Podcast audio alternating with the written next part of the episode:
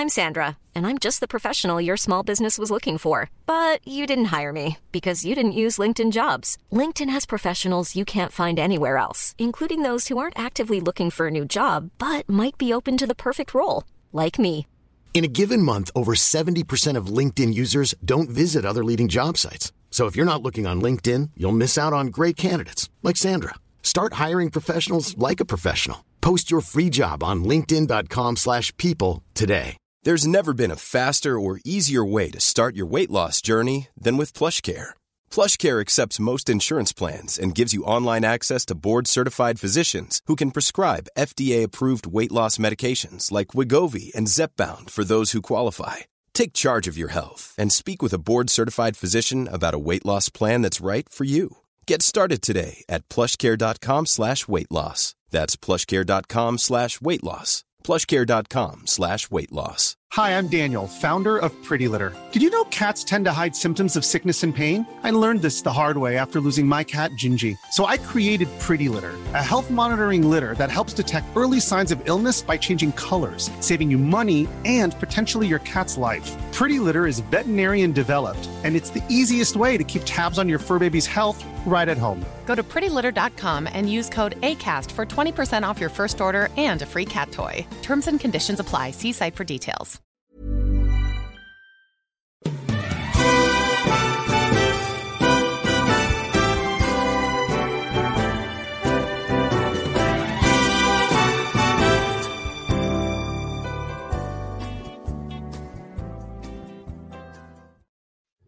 Hello and welcome to the Look Sports Media Championship podcast today with myself, Lewis. And today I've got the honour of being joined by Owen. How are you doing, Paul? Great. So I was here for, here for the first time with the championship last week, and uh, happy to be back to discuss some great action after this weekend. Yeah, certainly made quite the first appearance. And I'm also joined by you, Chris. How are you doing, Paul? Yeah, not bad. I'm on double duty this week. I'll be on League One this week as well, which you'll all find. double shift. Make sure you check that one out straight after this podcast. Of course, on this one, we've got plenty of second tier chat today, as usual. And uh, first, Chris, we'll be starting off with a new championship appointment, which Michael Beale is returned to the second tier. Yeah, it's it's an interesting one. Um, to taking the job up at Sunderland, he's obviously last club was at Rangers um, after he left QPR. And it's one that split the Sunderland fans. I think half of them think it's a good appointment. The other half are a bit up in the air about whether it's the right appointment for them. But the stats speak for themselves. I mean, he took over 22 games at QPR with a 40% win rate. Um, Rangers, he had a 72% win rate with 43 games in charge. So the stats certainly are promising for Sunderland, but it's whether he's up for the challenge of getting them to where they want to be. They're just, you know, they lost to Bristol, a surprising loss to Bristol uh, this weekend, and they're just short of the playoffs once again, which is a position Sunderland find themselves in so often.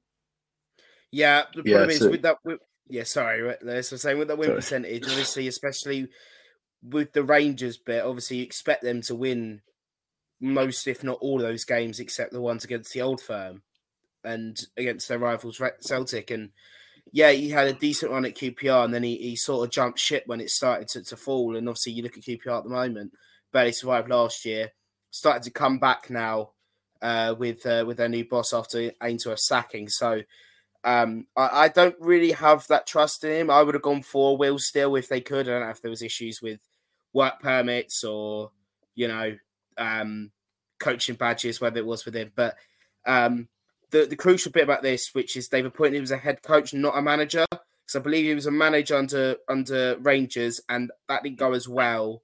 Because I believe he made the recruitment wasn't as good as I think it could have been. So to leave that to the sporting director and the and the sort of people, the recruitment at at Sunderland could be a good job because Sunderland have have had a great recruitment. What summer they had with with the likes of Bellingham and and you've still got youngsters in there with Rigg. They've got a really good chance of getting to the Premier League soon. And um, well, the guy Beale's the man to take them there. Yeah, and it, it it's interesting you mention um, the sporting director role because Sunderland are one of the one of the clubs in the championship who do sort of work under that recruitment model, and it was it's working out very well for them.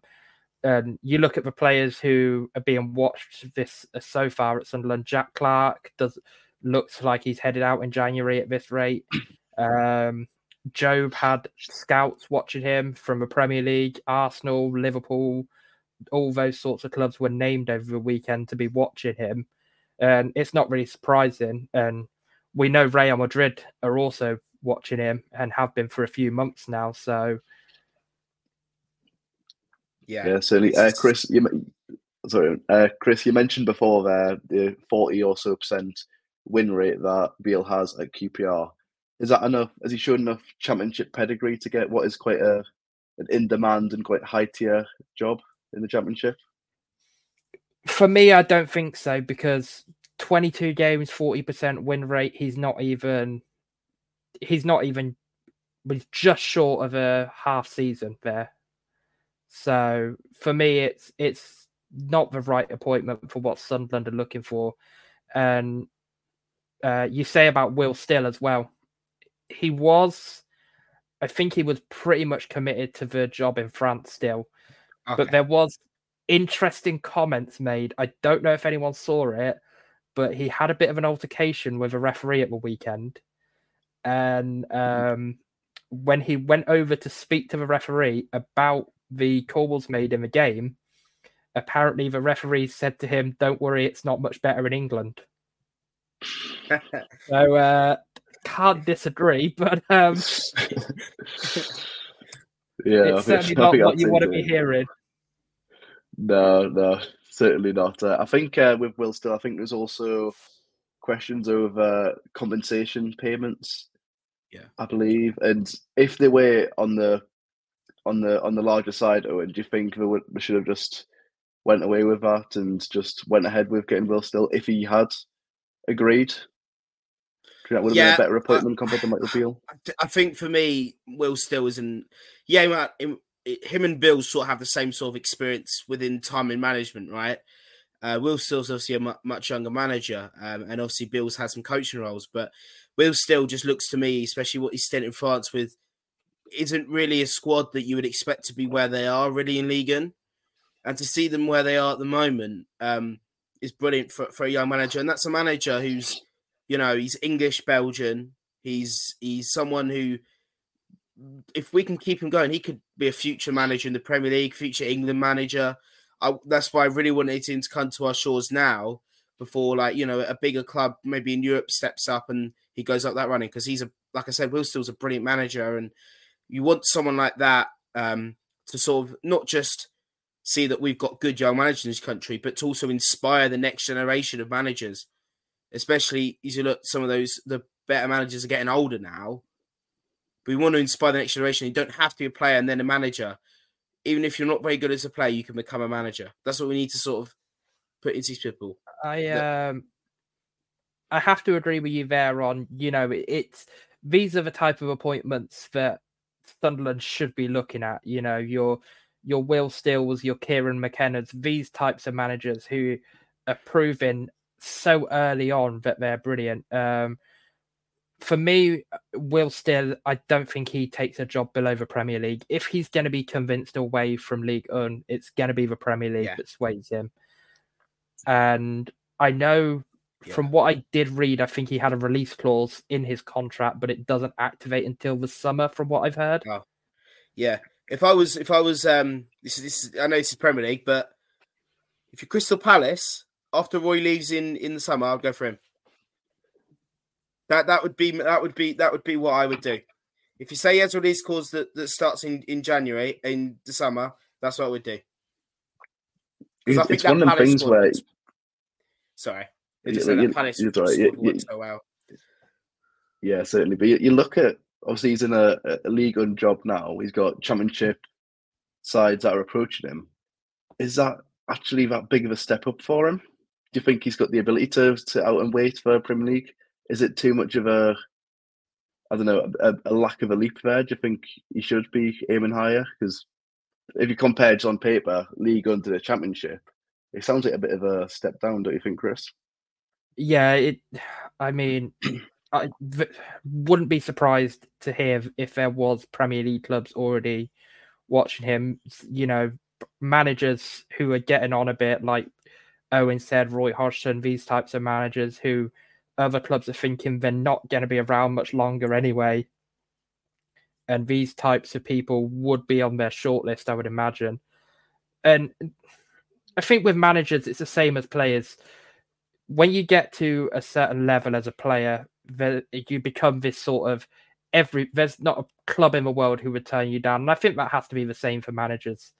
You know, there, there wouldn't have been a club back in the day who would have said no to Arsene Wenger, Alex Ferguson, that this sort of iconic role. And I think it's the same for managers, not just who are coming up, but who are already established. But certainly for Will Still coming up, I think most clubs wouldn't say no. No, certainly. Will Still certainly is uh, on, on the eyes of many clubs at the. Just a bold shout because this will be the second time I've done a prediction like this, to be honest. But um, and it's going Premier League a bit, so I'm not deferring for long, but it's staying on the subject of Will Still.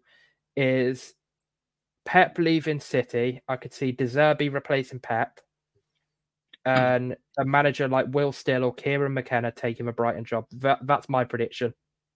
Fair enough. Yeah, I feel like it's more like that Liam Rosenior. If if Hull don't get promoted next two years, I can see Liam Rosenior going there. It's like short, intricate passing play, and of course, he had a few years playing there as well. So that would surprise us. Yeah, he he is certainly he is actually another manager I've made the same prediction for. So it's my third time making that prediction. Sorry, but yeah, Rosenior, McKenna, or Still could be Brighton after. Yeah, it's definitely on the cards that, and of course, Sunderland have got their manager Michael Beale, but another Championship club who are still looking for a manager. Owen is Stoke City. Just what's going on exactly there? Yeah, so um, there has been uh, talks uh, today that have come out that uh, they are talking with Plymouth Plymouth Argyle manager um, Schumacher. Um, David Schumacher, I think, is the first name. If I because uh, obviously he's done a Steven. Steve. Keep thinking of different ones. Sorry, uh, Steven Schumacher. Um, that's why I didn't say his first name because I completely forgot. Even though he's played for my club. Sorry, Steven. Um, but yeah, he's obviously done an incredible job after um, uh, when he came in at Plymouth manager after being an assistant for for a few years, um, and and yeah, obviously we're going to a club a little bit below Stoke at the moment in the table, but obviously Stoke will have more funds. Preferably, the wage will be bigger for him. Uh, personally, obviously, um, it's probably a, a, more of a chance of him going to manage in the Premier League if he gets a Stoke. If he goes to Stoke, for example, it's understandable why he's going there. So obviously, Plymouth fans aren't happy about it, saying he's going for the money. But at the end of the day, I think I think if he's if he's gonna um, if he's if he's gonna make the next the next part of his career and want to make to the Premier League, I think Stokes a, a sensible option. It, it's one of them where you look on paper at the table, and at the minute Plymouth are actually above Stoke. Stoke being in some yeah. torrid form, Chris. Do you think it is much of a step up? Because obviously we saw Alex Neil go from Sunderland to Stoke, and well, it's quite clear how that's went. We can see where they are on the table. Do you think there is a bit more of an upwards trajectory if he did stay with Plymouth, or do you think if he's going to succeed in his career, he's got to make that move?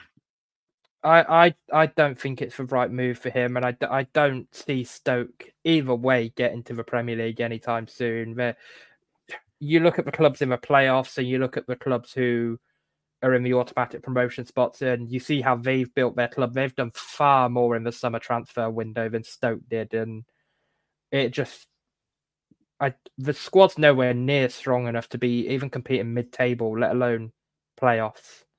So I think that they're some way off competing for promotion right now. Wait, is that, but, is that Stoke? Um, you think the squad isn't Stoke? Yeah, I I don't think they're anywhere near competing. I think it's, yeah, it's, one of them ones where it's, it's it's one of them ones where like again I say I say, I say the phrase on paper, but on paper, you know they've got a fair few decent players and uh, they spend big as well. In the yeah. summer, I think they were actually going for playoffs. I thought they'd be certainly looking up the table rather than back over the shoulders. So I'm very surprised, to be honest, where they well, are. I think I you look at, the manager. The the situation with Plymouth as well is we learned yesterday that Ipswich will get funds to buy a new striker in January. and um, I think it's around three millions being made available for them to sign a new striker. And I wouldn't be surprised for Plymouth to be doing the same to sort of say, you know, we're 16th now. They are they've picked up two wins in their last five, I believe. Yeah, and still haven't won of, away though. Yeah, that's the problem for Plymouth. They all their all the most of their points have been at, at home, and obviously it's doing all right at the moment. But if, if, if this won't last, like your home form, even though you obviously want your home form to be the best, but yeah, if, your home form falters one season and you're not and you're still struggling away, then you, you you're dead. You're dead as a stone, really, when it comes to the table. So you, yeah, that's what I mean. Is that they need to improve their way form. Maybe yeah, getting a, I mean, a striker will help that. I mean, grow, growing up with that sort of late '90s football and early 2000s, most of your managers back then would have said your your season is based on your home form. It, if you can make your home form a fortress, the rest of it will yeah. come to you and that that sort of thing. So even though they've not won away, they're still getting results at home, and that that's the most yeah. important thing. And it's the next step of getting above getting results from home is getting results from the teams around you, beating the Coventries, the Stokes, these sort of teams, and then nicking a point from say Leicester, play Leicester away, nick a point for them if you can. That that that's what these teams build their seasons around, and that's how they progress. Yeah, of course, we, we saw that this this weekend as well because we were three two win against Rotherham, who were absolutely right down there, and it's safe to say they're in a fair bit of trouble as well, even though they got Leam Richardson in. Uh, Owen, do you think that's obviously he's not got the results to show for it so far, but can you see in the long term that being a positive recruitment? Of course, we're seeing QPR and Sheffield Wednesday picking up form, who are right down there. yeah. Do you think Rotherham will at some point follow suit?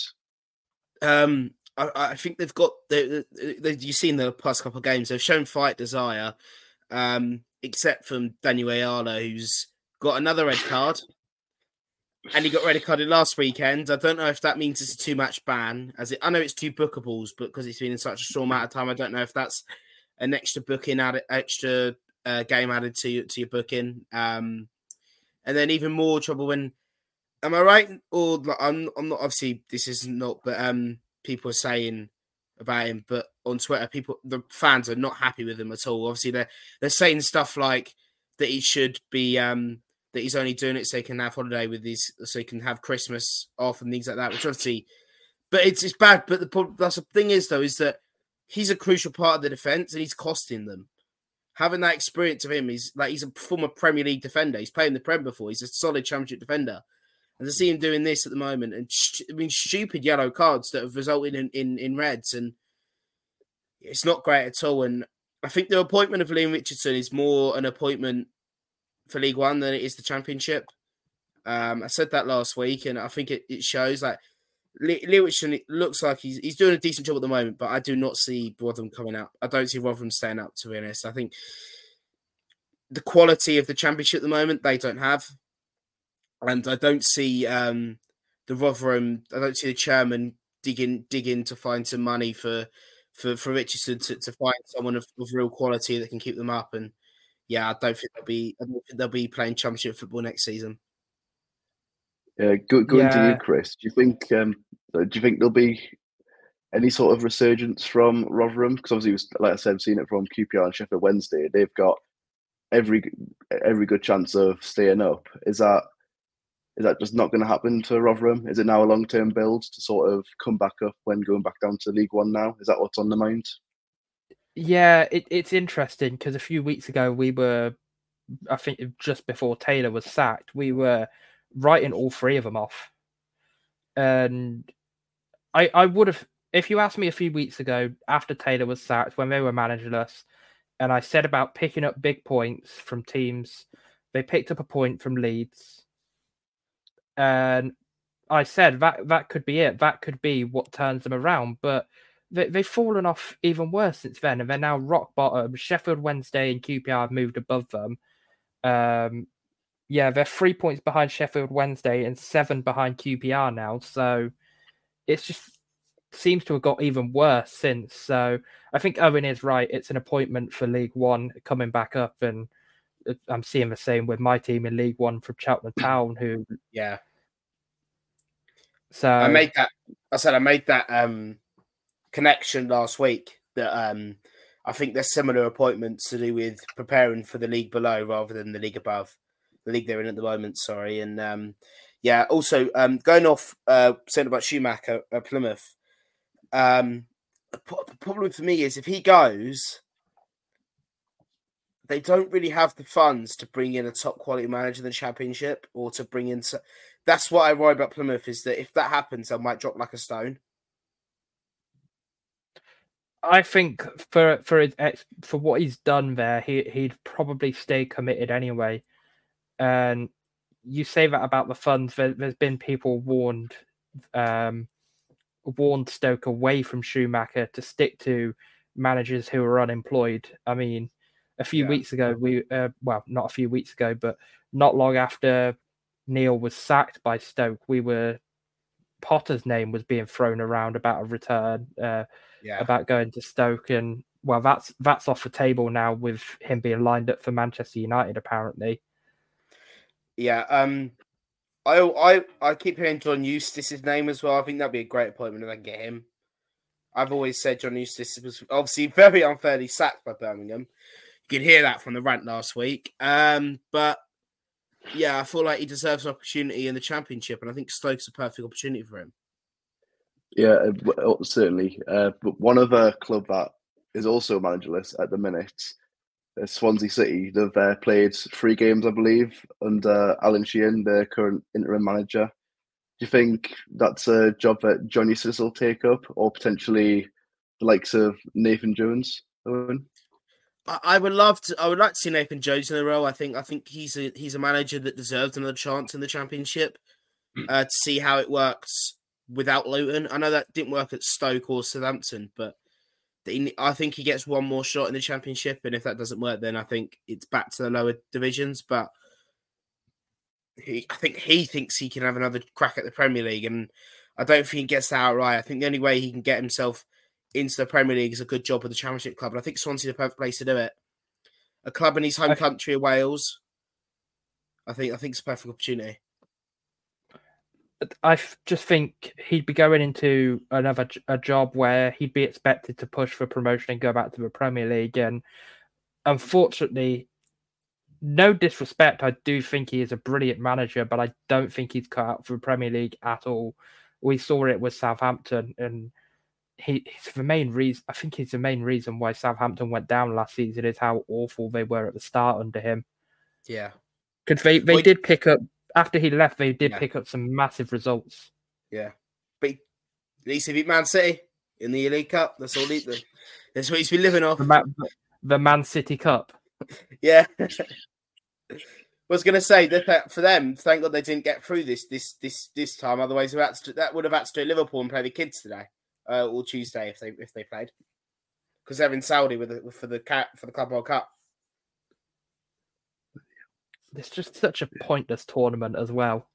I know. Well, yeah, no, you seen from next. You seen from next year. They're making it into like a like the old World Cup.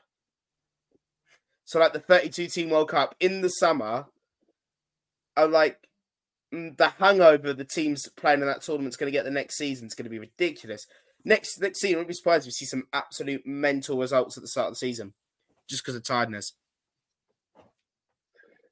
Yeah, certainly. Uh, like good likelihood of that. Uh, another result that we can move on to now is a big one in the East Anglian Derby, Owen, in which Ipswich were held to Norwich.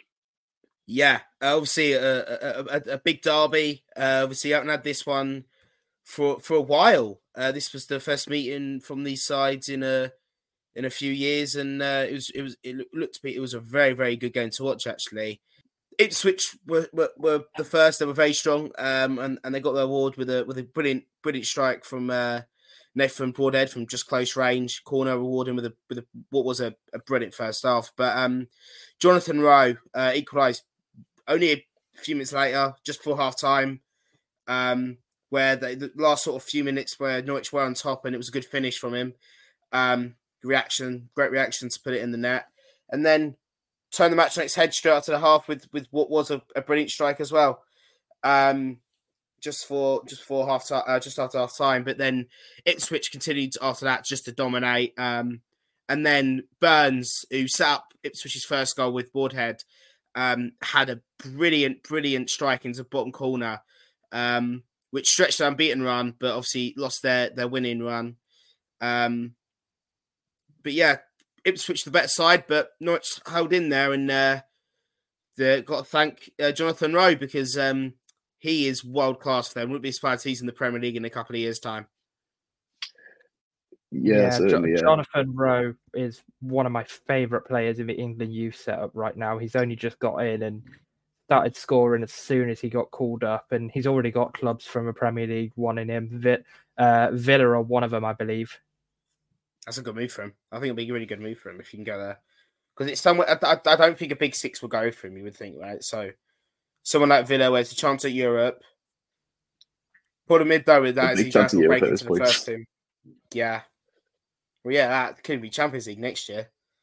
But yeah, I think I think he's he's a talent that could go very far. Like you said, representing the the full England national team. But um, yeah, Ip, Ipswich though, like they did took their chances on today, and it cost uh, yes on Saturday. Sorry, and it cost them the the chance to to to extend their lead at the top of the or sorry, um, chance to to stay to stay top uh, before Leicester playing tonight. Obviously, um, so th- they stay second. Um, still though, they should they they should go up this year, especially with the with the the uh, gap they have at the moment. But they just need that elusive win against uh, Norwich City. I haven't won against Norwich since 2009.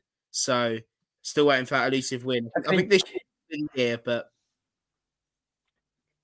you say the gap they have and the gap Leicester have, but the one thing that's speaking volumes to me is, and I know they obviously slipped up this weekend leads against Coventry, but the one the one thing that speaks to me that they have over the other two sides is Leeds have a manager who's done it before, yeah, and I think that could that could see them get through this in the long run and pip Leicester or Ipswich or even both to those automatic promotion spots. yeah, Yeah, yeah, yeah, certainly. Um, going back to uh, sorry, I, I've just sneezed off camera. I mean, as a pro word up there, bloody hell. Um, looking at um, Ipswich, I, I feel like you can't you can't help but think it's a bit of a missed opportunity. Not only like did you say the bragging rights haven't beat uh, Norwich in East Anglia derby since two thousand nine, but also could have finished the weekend top of the le- top of the league, depending on what happens in the game between uh, Leicester and Birmingham. I, I think tonight. But do you think, Owen, that comes down to um, the substitutions that McKenna made? Because I'm looking at them now, and he brought Kayden Jackson and Dane Scarlett on, who could definitely make a big difference. But they both came on in the 90th minute. When you need a goal, do you not think they should have been brought on 10, 15, maybe 20 minutes prior? yeah. I think I think that's that's probably experience because this was the first. Like I said for McKenna, that was probably his first time in a in a in a massive derby. Obviously, for, for Ipswich fans and Norwich fans, this is the biggest game of the year. And yeah, I think that's sort of an experience on his part. Um, but obviously that that experience will come now, and it'll obviously change that going forward. But yeah, I think it's it's a point's not at the end of the world. A point's not too bad, especially in a big derby like this. And um, yeah, that they'll, they'll probably keep firing as as we go into obviously what is the the crucial Christmas period. Yeah, you, you say about Dane Scarlett coming on. Dane, I'm not even sure how Dane Scarlett's made the step up to championship because he was on loan in League One last season and didn't. I know he was in a struggling Portsmouth side, but he didn't look very impressive to me when he did play. It, it's one of them because am I right saying he's on loan from Tottenham? He's Yeah. a Tottenham player, yeah. Yeah, it, it's it's one of them where he could make that step up, but he just hasn't really been given the opportunity. Like he's not been handed a single start so far this I season. mean, yeah, he might not have done it last season, but Yeah, that's what I mean. He's he's sort Yeah. of gone through the divisions and not really done much of note. Yeah, Um, I mean, and-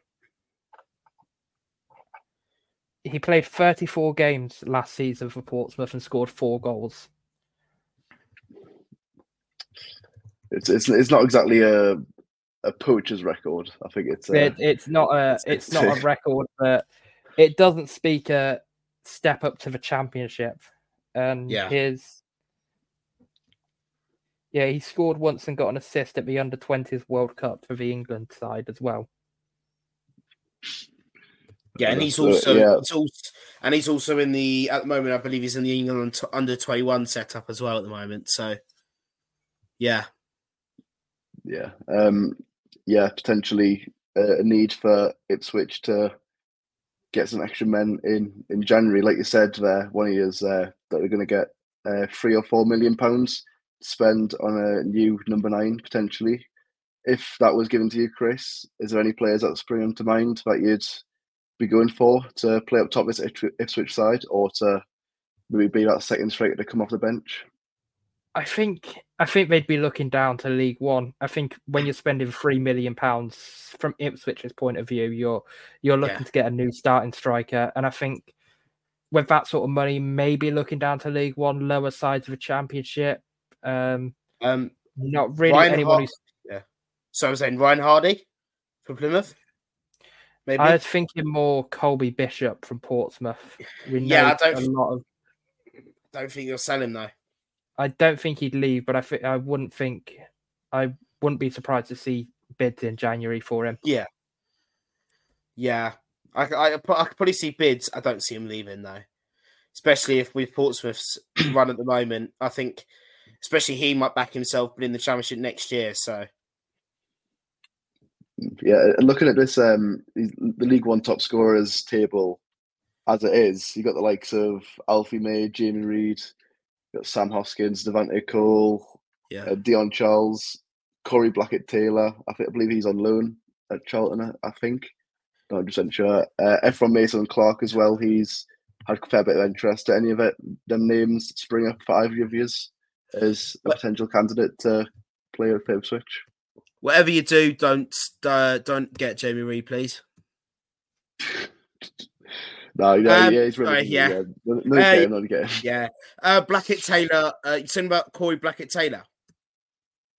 Yeah. He's Oh, um he's permanent. okay. uh, he's oh yeah, permanent that, yeah, that's right. Yeah, so that could be an option. He's a more of a winger though, isn't he? So, but yeah, I'll be interested to see. I I, I think I don't see Hos- Hoskins or Reid leaving because I think for for league champ, especially it's it, they were they were League Two last year, and it's too big, and they've had a decent jump. but It's too big a jump to go up to the Championship. I think Alfie May. I also believe he's just he's just left, so I don't think he he's going anywhere. I think uh, Dion Childs is a shout, but I don't think. I think he. I think Bolton. I don't think Bolton would sell him. Is it one of them ones where you know you you, sit, you sometimes see players potentially force through a move, and if you've got a side which is either first or second in the championship, surely you can have a word with your club and be like, you know, at least gives an Yeah. option here.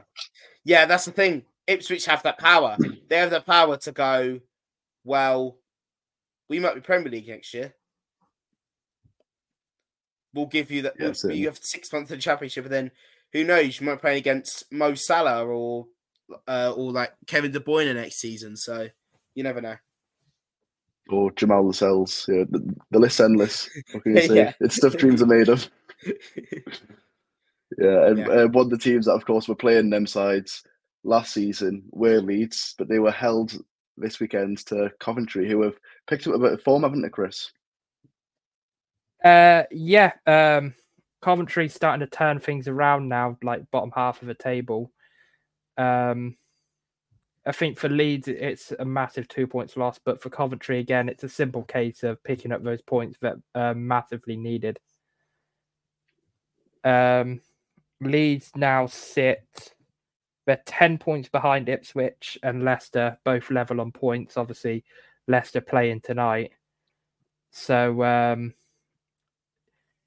I think Leeds could still see it through, but it would take a massive run of poor form, similar to what we saw Sheffield Wednesday do.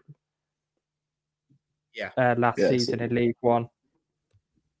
Yeah, and of course, um, you mentioned there about Plymouth Argyle home form is so crucial these days in terms of just getting a bit of a you know push, boosting your way up the table. I believe Leeds are unbeaten so far this season at home. Do you think? Do you think um, the manager will sort of hold on to that, Owen, and use that as a a bit of a springboard to get further and potentially go for them automatic spots?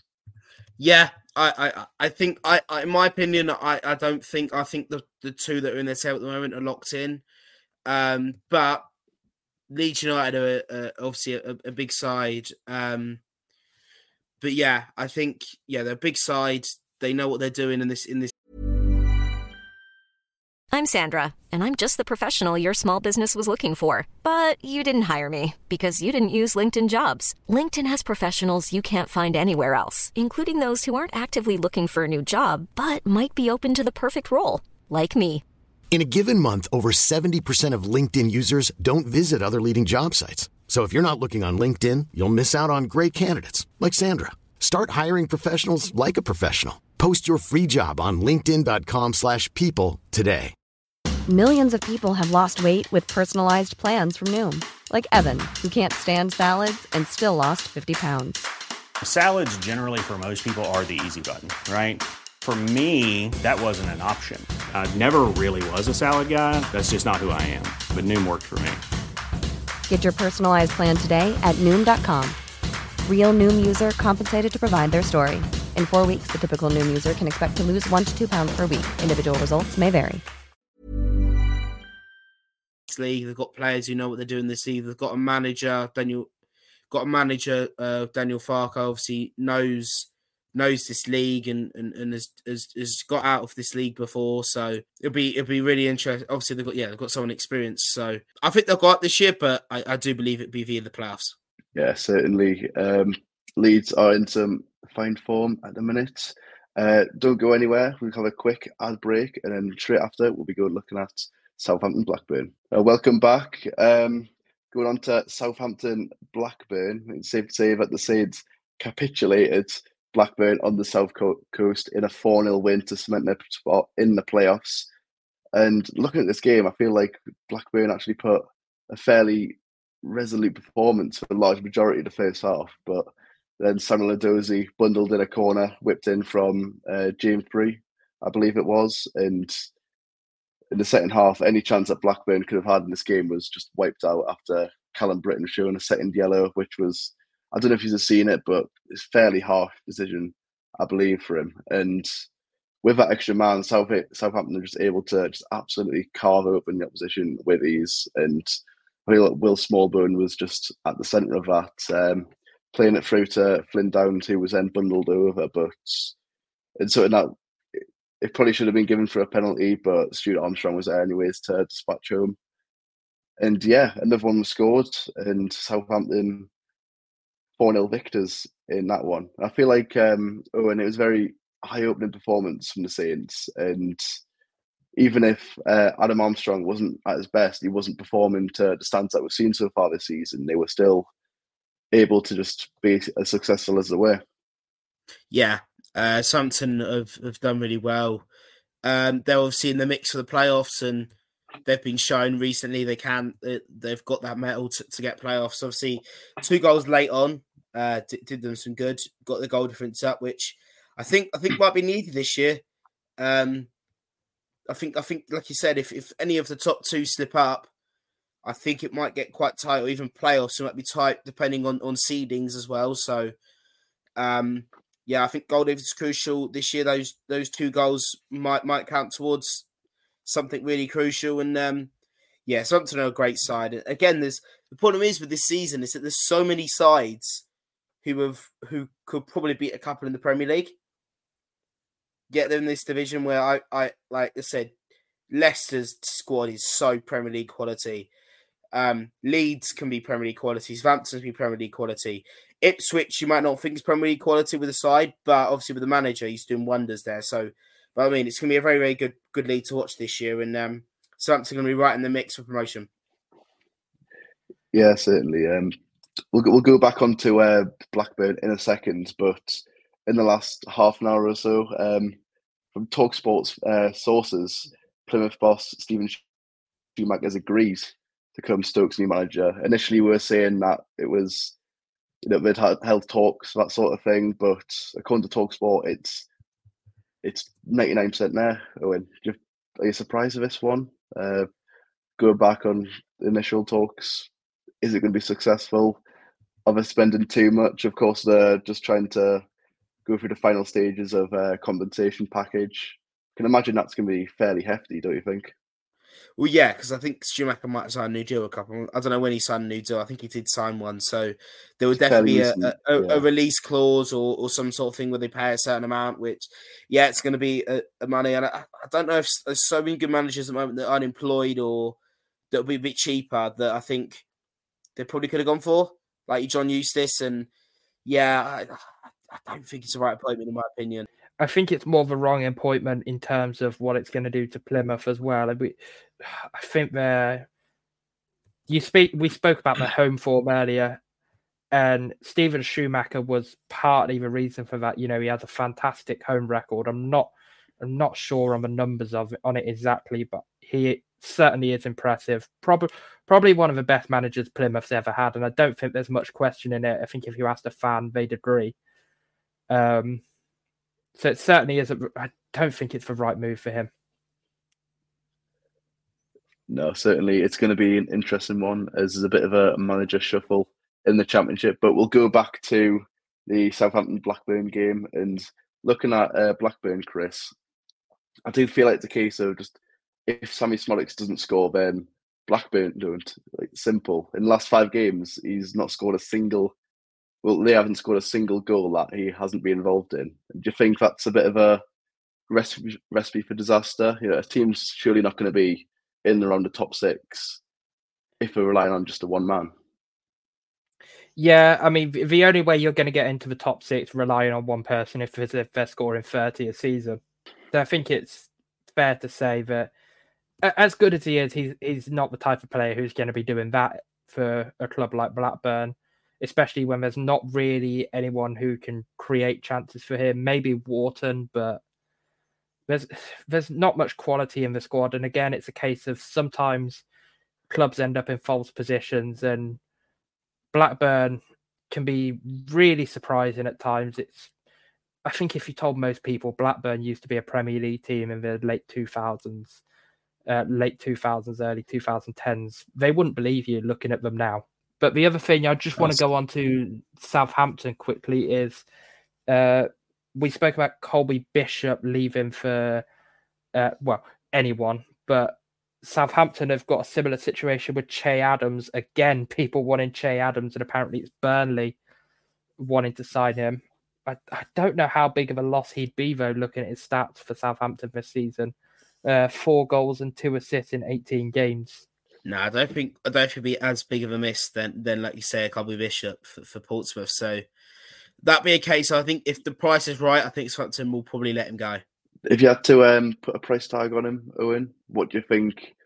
I'm, I'm seeing various different uh, figures here. One that I've just read now is potentially yeah. up to 12 million. Do you feel like that's one that Southampton would accept, or I think, tw- I think a little bit more than that? I think 12 million is is probably I don't know. I can, I can see him because it's Premier League. I can see him going for 15, 20 million. It's stupid. I feel like yeah, fifteen plus, and I don't think there's much reason for Southampton to Southampton to reject that. Surely, no. Because yeah, I don't know how much. Let me have a quick look how much they paid for him. So I don't think it was that much. Yeah, it must have been less than ten million. I would have guessed. I think they got him. Didn't they get him from Birmingham? Um, they must have done, yeah. Yeah, I, I, I, I, think there's so many players nowadays who, especially with how million. the, especially with how the market's inflated. I think there's so many players now. You look at the transfer fees they've gone for, and you think, how on earth has someone paid that for him? Like, um, I think the top one that springs to mind is a player I absolutely loved at Arsenal. It was Joe Willock uh, Newcastle paying around 30 million for Joe Willock. Yeah, yeah. He, daylight off the back of the purple patch as well, wasn't it? He, he, scored like seven in a row, and all of a sudden just took the checkbook at him. It was bizarre. Yeah, I think I'm trying to think of other ones. Um, I think another yeah. I think people, that's the thing is when you, when you buy someone and you just you know that they're not gonna be done that much. Is like oh they're giving us money. That's fine. That's like that's money that we're going to Not- use that we won't use that defender. Or Not one you'd, not one you'd look at. It's one that you'd look at in hindsight, really. yeah. Fernando Torres to Chelsea is Oh looking yeah. back in hindsight, you'd think, Yeah. how on earth was it? or or that much. Newcastle, probably Newcastle with um uh in the same window, Andy Carroll. How Yeah, were they able I- to get 35 million for him? I think I- that's I was- I was actually- hindsight. That it was one of because I was um, doing a radio show the other day, and one of my questions was because he scored uh, quite a few goals for Newcastle and West Ham, but my uh, thing was what was the uh, the club he scored the third most goals for, and he actually scored more for Reading than for Liverpool, which I thought was just absolutely insane. He he was back on loan at Newcastle within like a year and a half, though, wasn't he? Yeah, something like that. It's. Yeah, he went back. Yeah. Just, yeah, it's just an incredible one. That I think another one that uh, springs to mind: uh, Hull selling Sam Clucas to Swansea for 17 million, and of course Sam Clucas now can't even get into the Rotherham side. Well, that's the same that with um, five years ago. what's his name? Um, this came up because I was watching because I was at Stevenage this weekend. Also, plug here. If you haven't checked out the vlogs on TikTok, uh, the the Little Lee look and the matchday vlogs, including yours yourself, Steve versus Rotherham, chilling right now on the Look Sports Media TikTok. Sorry, showing a plug. Um, but I just I was just uh because oh Rotherham we pre- so at Stevenage were Exeter City and there was someone that spring to mind um was uh, Tom Carroll. Uh, used to play for Is it lad who used to play for Tottenham? Tottenham, Wait, who's he playing yeah. for? Yeah. Exeter City, and he did, and he was on the bench. He wasn't even starting. Where have I been the last couple of years? I think That's I think ridiculous. That. I think transfers can be laughable sometimes, and I, I know we're straying away from a championship theme a bit too much. But what one of the most hilarious ones was Kim Kallstrom signing on loan for Arsenal, where within a day of the loan started, he was back at his parent club and the loan terminated because of an injury.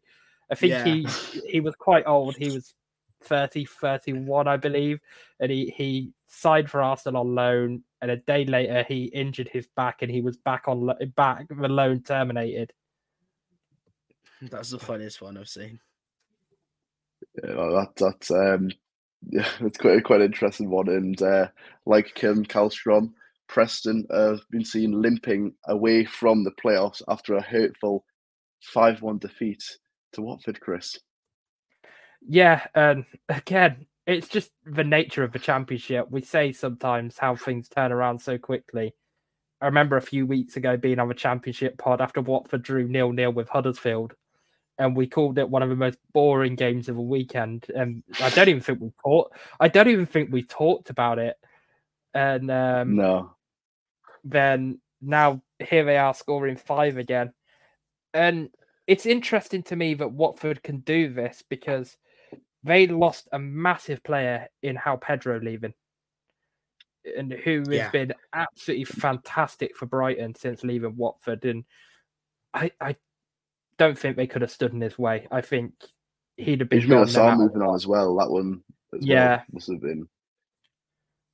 but for, for what they've lost and they they've looked stale at the start of the season, but they're start they're looking a lot better picking up.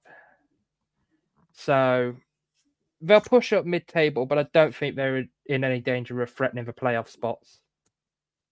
Yeah. As for um for Preston Owen, Yeah, I, bloody hell, what is going on at Deepdale? Of course, I had that like seven wins in a row at the start of the season, but a five-one capitulation against a side that's in fairly decent form. Watford they've picked up in the last few games, but yeah. five-one at home to any team, it's just it's laughable, couldn't you say? Yeah, it's you never want that, especially for your fans, right? Like, like to see your your your side being battered at your own place, especially with, yeah, they they they beat they went to Huddersfield away at the weekend, but and they also in the week in the uh, in the week and, and and beat Huddersfield away, but the home game before that, they lost 2 0 to, to a Queen's Park Rangers side who are, yeah, not the greatest at the moment. Um, they've been battered by, they got beaten 4 0 by Middlesbrough. Um, they've lost at home to Cardiff. And like, it's not getting any easier because the Friday night they're away, they're away to Swansea.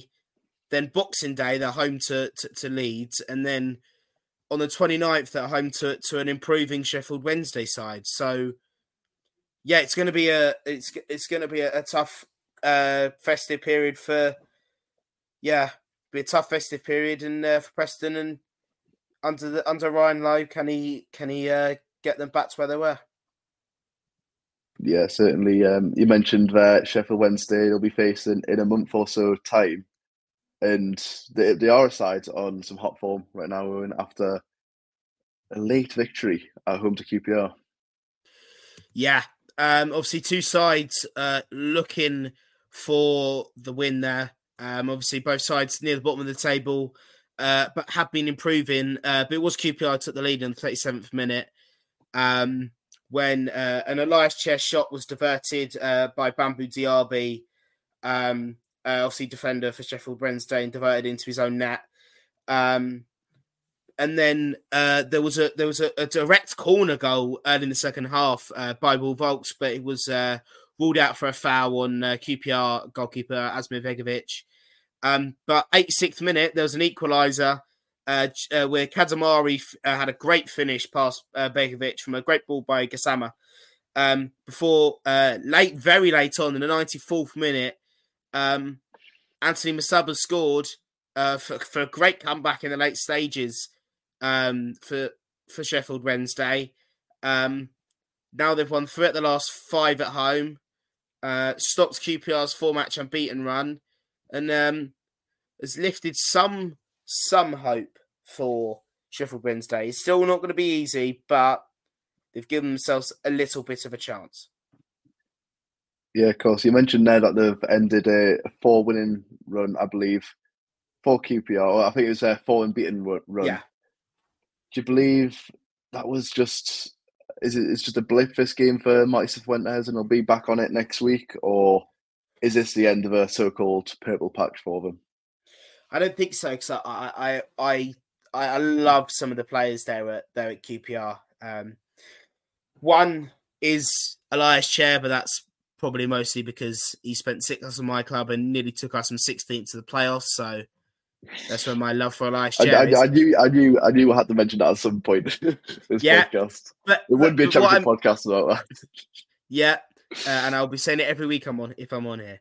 Um, but I think Ilias Chair is, is is a quality player, um, and and I, I wouldn't be surprised if he's in the championship soon. Um, oh, sorry, the championship. He's in the Premier League soon because he is world class. Um, but they're looking like a really really good side because the quality that QPR possess um shouldn't be down at the bottom end of, of, of the championship table.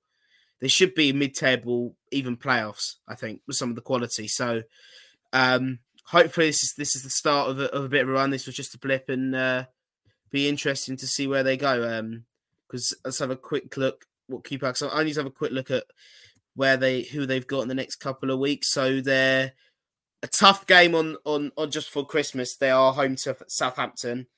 Uh, they got yeah, the 20s have got quite a tough run of fixtures here because they're away to Millwall on Boxing Day, obviously a bit of a London derby there, and then they're away to Ipswich. So a tough few games for them. They're going to have to weather this storm and then perhaps go on a bit of a run in January. We, yeah, we speak about that Millwall game being a tough game, though. You look at what Coventry did when they went to the Den. Yeah. Um, I think of the teams down there, Millwall are in the most danger of replacing one of these teams in the playoffs, yeah. uh, playoffs relegation uh, spots. So, um, yeah, I think it's going to be a case of getting a result there, and they'll certainly leave. I think most Millwall fans will be dreading that game with QPR. Yeah. It's gonna. Uh, problem is though, they're both down the bottom of the table. It's a London derby. I think it's going to be quite feisty, and I don't think we'll see many goals in that game, but I think we'll see a winner. I I I could almost guarantee you we'll more than likely see a red card in that game. Oh yeah, there'll be two. There'll be two, and they'll be for fighting. Massive brawl, probably. because I, I lo- but those are the games you love to see. I don't know. If, I don't know if that's on telly. I hope it is because I would love to watch that. Should be. Um, but yeah, that's a what because it's an early kickoff, I believe, probably on police advice. So maybe not. Uh, Um, So yeah, yeah, that'll be quite a tasty Yeah. one. But uh, go, go back to um, Sheffield Wednesday. Of course, you mentioned uh, when that Calamari, he's came in, he scored another goal. I believe it's his. It's either his. I mean, it's his third in four games, I think, and he's went from Yeah. making his first competitive start to being the first name on the team sheet. And um, of course, Chris, he's ended up replacing Lee Gregory up top, who hasn't really got much of a chance under Danny Rohl, and he's now apparently going to be offloaded in January. Do you think Lee Gregory is someone who could get a championship move? Do you think the likes of maybe a Plymouth or maybe even a Rotherham would make sense for him, or do you feel like it's a drop down to League One job for him? I, I think it's a drop down to League One, and I think it is League One. I didn't see any specific clubs mentioned, but I think it was League One clubs that were mentioned in a move for him. I couldn't name you a club in League One who'd be interested in him. Maybe eh, eh, in in no disrespectful way to the player, I just can't think of the top of my head of clubs who need a striker. I mean, obviously Cheltenham, we need a whole new team, so um, but we couldn't afford a player in League One, let alone a player in the Championship. I think maybe someone like Wycombe he'd go to. I could see him at a club like Wycombe because Wycombe need to turn their form around as well. I think goals are hard to come by for them, yeah, and I, they, I they can't bought, remember. They, yeah, they bought in Lyle Taylor, didn't they? But I don't think he's been firing as much as they hoped. Yeah, I I certainly don't see him remaining in the championship. If he if he can't get a game in with a team like Sheffield Wednesday, who uh, probably the worst team we've seen in the Yeah. championship, and that's even with Rotherham being bottom. Could you But could you see Lee Gregory going to somewhere like Burton? Burton are another case who need a striker. So yeah, I could see that. Wycombe or Burton would be my prediction for the him. Yeah, Do, do you think? Um, of course, you, you mentioned you're written off a, a championship move there, but the likes of Rotherham, the they sort of cater to his sort of playing style. They got a big striker. They got Jordan Hugill, who is their main striker at the minute, and coming off the bench, they've got Tom Eaves, who, let's be honest, is nowhere near championship quality. I'm not even sure if he'll be able to cut it at League One after being so long without significant game time. Do you not think he's? You not think that's a club where they might think Lee Gregory will be a solid addition, and he could potentially play up top in a formation that suits his style of play? I think, like we said earlier, with a managerial appointment, I think that Rotherham are sort of preparing for League One and are almost pretty much accepting it now. So, if they were to sign Gregory, it would be to try and save them. And it seems like they've given up all hope. They play like they've given up all hope on staying in the Championship, to be honest. We'll more than likely see some transfer activity, but bringing in a striker like Gregory, I think is too much of a risk for Rotherham to take. Yeah, yeah, fair enough. It would be quite bizarre addition, and I'm also going from one South Yorkshire club to the other. Um, we're going up to a North Yorkshire club where Huddersfield ended up drawing one-one with Millwall. Owen, that's definitely one point gain for them. yeah. Um, obviously, two sides again near down the bottom of the table. Um, but yeah, I think if I just get up, sorry, but yeah, especially Huddersfield, a little bit of a smash and grab near the end, obviously with the, with the penalty um, in the ninety seventh minute. But obviously, early on, uh, Millwall obviously obviously wanted to try and win as they uh, stopped that run of six games uh, winless uh, at home. Um, which obviously they, they, they thought they won it uh, early on with with the, with the goal from uh, Brooke Norton Cuffy uh, early in the second half. Um, but yeah, the the Huddersfield were were not great at all. Yes, on Saturday. Um, but obviously late on, got got a penalty uh, after a, a George Saville handball, and um, yeah, converted uh, by uh, Bazorg. Probably I said that name completely wrong. Um, but yeah, sorry, mate. Um, but fair play to to, to him. He, he got the goal. Um, Huddersfield escaped there with a point. Yeah, certainly. It's definitely a point gained for the Terriers in that one. And another side in Yorkshire that managed to pick up all three points is Hull City, who ran ran rampant against Cardiff, who, if I'm going to be honest, I was at the game, genuinely couldn't maybe a single chance that fell to the away side. It was just an absolute onslaught by Hull, and it was a bit surprising as well. Of course, we had the um, the injury of Jaden Philogene, so that sort of added something extra to the game. We didn't know which way it was going to go. Were we able to adapt? Of course, we mentioned likes of Blackburn, who rely solely on Sammie Szmodics. Didn't know if Hull were going to sort of fall into a trap as well. But of course, we had Delap, Twine on the wings, and Aaron Connolly through the middle, and then he was the one who was able to dispatch the opening goal. And yeah, it seems like uh, Owen Hull are on the up here, and they've also just announced only yesterday that Liam Rosenior is staying on for another three years, and that's just got to be a positive sign to come, surely. Yeah, um, great for him. Unfortunately for him, he will miss in next game with a touchline ban.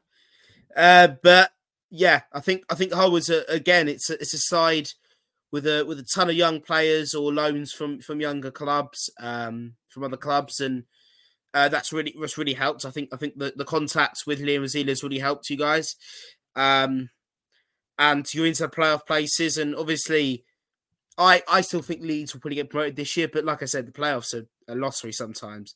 If you're in there, you've got a shot. Um, people like let's just say League Two last year, Carlisle, they Stockport were much the better side throughout last season, but obviously Carlisle were the team that went up due to the playoffs. It happens a lot, and um, yeah, to see to see Hull doing so well was brilliant because I remember Hull when they were in the Premier League for a few years, and, and they were brilliant as a Premier League side, and I'd love to see them do it again because especially the, the philosophy you have guy there now with Liam Rosenior is brilliant with a new young coach. Those are those people I want to see in the in the, in the uh, Premier League again. Yeah, certainly. Uh, Chris, you've been uh, one to certainly sing Liam Rosenior's praises, putting up uh, with the likes of Kieran McKenna and Will Still, to uh, tipping them to sort of have Premier League jobs in the next three years, whether it's with respective clubs, Ipswich or Hull, or getting headhunted by them teams up there. And to have that person in the dugout going into a season where you're looking to get the playoffs, that's that's got to be massively beneficial for not only the club in the short term but in the long term. Yeah, I mean, if if you if your your club have to match the ambitions of the manager, you're never going to get anywhere if you disagree. And things, it doesn't look like there's any smoother relationship than Rosenior and Hull at the moment.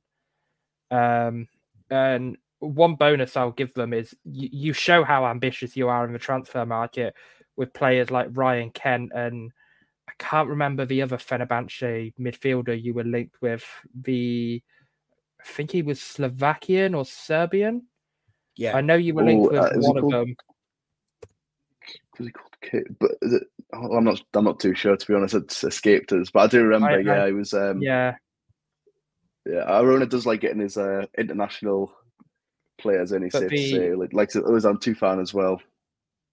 Yeah, the, the Turkish recruitment has worked fantastic for you guys, and you you bring in so many players who most most clubs wouldn't even look twice at really, and they just work for you guys. And a lot of that is down to Rosenior. I mean, I, I remember his horror head injury when I was younger. I can't remember what year it was, but I do remember the game he was stretchered off, and I think it was was it playing for you or was it at Brighton? I think it might be in Brighton for that one. I was going to say, we yeah. got unluck if it if it was for you at, at um Hull, because obviously you had the you had the same thing with uh, Ryan Mason, didn't you? Yeah, Ryan Mason. Yeah, about yeah that that was, that was that's, that's seven years ago. That seven years yeah. ago. That's but I, yeah, I, I um, remember Rosenior's, and it, it's brilliant that he's man, he's got this far in his career. Because I think, look at him as a player, most people wouldn't have put him at this level. And you look at some of the players who tried their hand at management who were absolutely fantastic. You know, Um, Thierry Henry, his stint at Monaco was nothing short of forgettable. When these sorts of players, and then it's your Sheringham. Sort, Sheringham. terrible. I couldn't even remember Sheringham being a manager. To be honest, he was. Like, I, I was. It's I only remember him because he had about six months at Stevenage and he was tra- He was fucking shite. Oh, he was terrible. He nearly got us relegated. Oh, the, the, yeah, we went there for some publicity and it d- didn't work. It didn't work. I never trust those sort of managers because you, you got that all experience before he came to manage us. I believe was in the Indian Super League. I mm. think I think uh, going on to the touchline ban as well. They, they seem so pointless to me, really. Yeah. Eh, I mean, it, it's almost like those when you turn on WWE and they say, "Oh, so and so is banned from ringside," and it's like they're still yeah. going to be there anyway, aren't they? So they're, they're, gonna they're gonna cause a distraction for a roll up or a blow. Come on.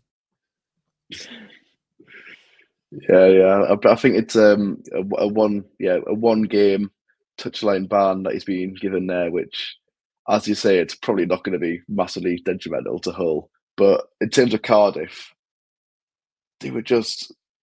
I don't normally swear on this podcast, but they were absolutely shite, honestly. I've seen some bad teams turn up at the MKM, uh, the likes of Sheffield Wednesday at the start of the season under Xisco when we're battered four against them. But Cardiff genuinely absolutely didn't do anything. And it's the likes of Callum Robinson being very quiet and Josh Bowler coming on and just didn't do much either. And they're a club that are going for the playoffs, Owen. Do you think, well, they've had a bit of a sticky form in the last five, losing the last four, uh, losing four of the last five, apologies. But nice. do, you, do you think um, they need some recruitment in January to sort of plug the gaps? They, have they got the players to be going for the top six? Uh, sorry, just give me one moment. Um, uh, yeah, I think obviously the loss of, of some key players for it's Cardiff, isn't it? Yeah, Cardiff. Yeah, yeah, yeah. Just double checking. So uh, with because yeah, um, with the loss of someone like Aaron Ramsey, for example, I think really hurt them. Um, I, I believe he'll be back in January, so maybe that loss won't be as bad as I thought it was. So yeah, I think I think for I think for them it's going to be hopefully I think getting getting Ramsey back, getting that Cove outlet for him, and maybe bringing a couple of quality players in January can really help them um, go towards maybe a playoff spot this season. Yeah, certainly. Um, we're in times for Cardiff, but we'll hope that they can turn it around in due course. Uh, last but not least, looking at the Swansea Boro game, Chris, where a side which are in their own, where Cardiff are in the table, managed to win 2 1 away from home. Yeah, and Middlesbrough again creeping up, were creeping up on those playoff places, similar to how Cardiff were, but they fell off a bit recently. I just wonder if the way Middlesbrough have fell off is to do with the attention that's been surrounding Michael Carrick a lot recently. Um, I think outside of Leicester and Ipswich, Middlesbrough probably have the most eyes on them. Um, in terms, not just in terms of Michael Carrick, but with the Joe Worrall rumours surrounding them as well. So, Carrick obviously consistently linked with the um, West Ham job to replace David Moyes, but um, it's an interesting one. Joe Worrall being linked to Middlesbrough it's a situation that really surprises me because he could do fantastic at Middlesbrough. He, we, we've seen the job he can do in a championship side, helping Forest get promoted. But th- there doesn't seem to be any clear reasoning for why Worrall's not playing at Forest at the moment. He just, there's no injury. He just seems to have vanished from the team. And I think they are open to selling. Uh, well, not selling, but I think Middlesbrough will be looking at a loan for him. Um, but I would imagine to if, buy, I believe. Yeah, yeah. I, that was what I was about to say. Was I imagine there'd be an option to buy uh, Worrall in there because I, I think his time's done at Forest from the way things are looking, and it is strange. But yeah. Um, the time being done at Forest, Steve Cooper's looks like it's up as well. Really. Um, so that's the problem. If if Cooper leaves, then does Joe want to stay and fight for his place under a new manager? Well, the thing the thing is there is Worrall's captain. So does a new uh, well, obviously he's not captain at the moment, but officially speaking, he is club captain. Um, I think he's the longest serving player there now. Yeah. Um, and I think I saw, I was reading earlier because I was reading up on average age of squads. They have a squad size of uh, 35, I believe, but it's also one of the oldest squads in the league. Um, the, amount, which, the amount of players they brought in last year, I'm not surprised, to be honest. Yeah. How inflated it, it is. It, it's surprising when you compare it to, say, Liverpool when it's the size of, I think Liverpool have a squad size of 22. But um, I think a new manager comes in and the first thing he'll want to do is approach someone like Worrall to win this club's uh, squad's approval. Because being club captain, the, the squad are going to listen to Worrall. So I, I, if if Cooper leaves, then Middlesbrough a wrench could be thrown in the works for Middlesbrough, and they could have to find someone else. Did you believe that'll be a good um, addition, Owen? If they're able to get him, of course he's got not loads, but he does have Premier League experience, and of course, yeah, very experienced in the second tier as well. Yeah, so if they can get him, I think it's it's it's a very good point. It's a very good signing. I think, yeah, like I said, very experienced in the championship, and that's what they really want. I think someone who, who knows who knows this league inside and out to, to, to get them those to, to do well there and, and, and to to nick a couple of points. So, yeah, it'd be a great signing for him if if Middlesbrough do do get him. But I, I, think Cooper's gone by January, so I wouldn't be surprised if he if he doesn't if he uh, stays at Nottingham Forest. Yeah, certainly. Uh, on that note, we'll wrap up there with this week's Look Sports Media Championship podcast. Thanks again for coming on, lads. No worries. Thank you very much. Been a pleasure. Nice one. Nice one. Uh, make sure to check out all socials, X or Twitter. Don't know what it's called anymore. Um, Instagram, like to TikTok, like Owen said, and g- gave a little uh, shout out to before. Of course, um, make sure you check out the League One, League Two, and National League podcasts as well. But for now, we'll see you in a couple of weeks' time.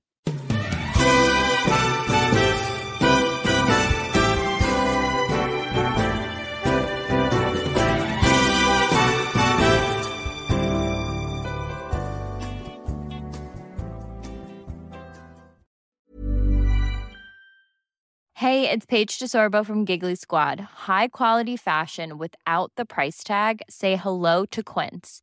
I'm snagging high-end essentials like cozy cashmere sweaters, sleek leather jackets, fine jewelry, and so much more. With Quince being 50 to 80% less than similar brands.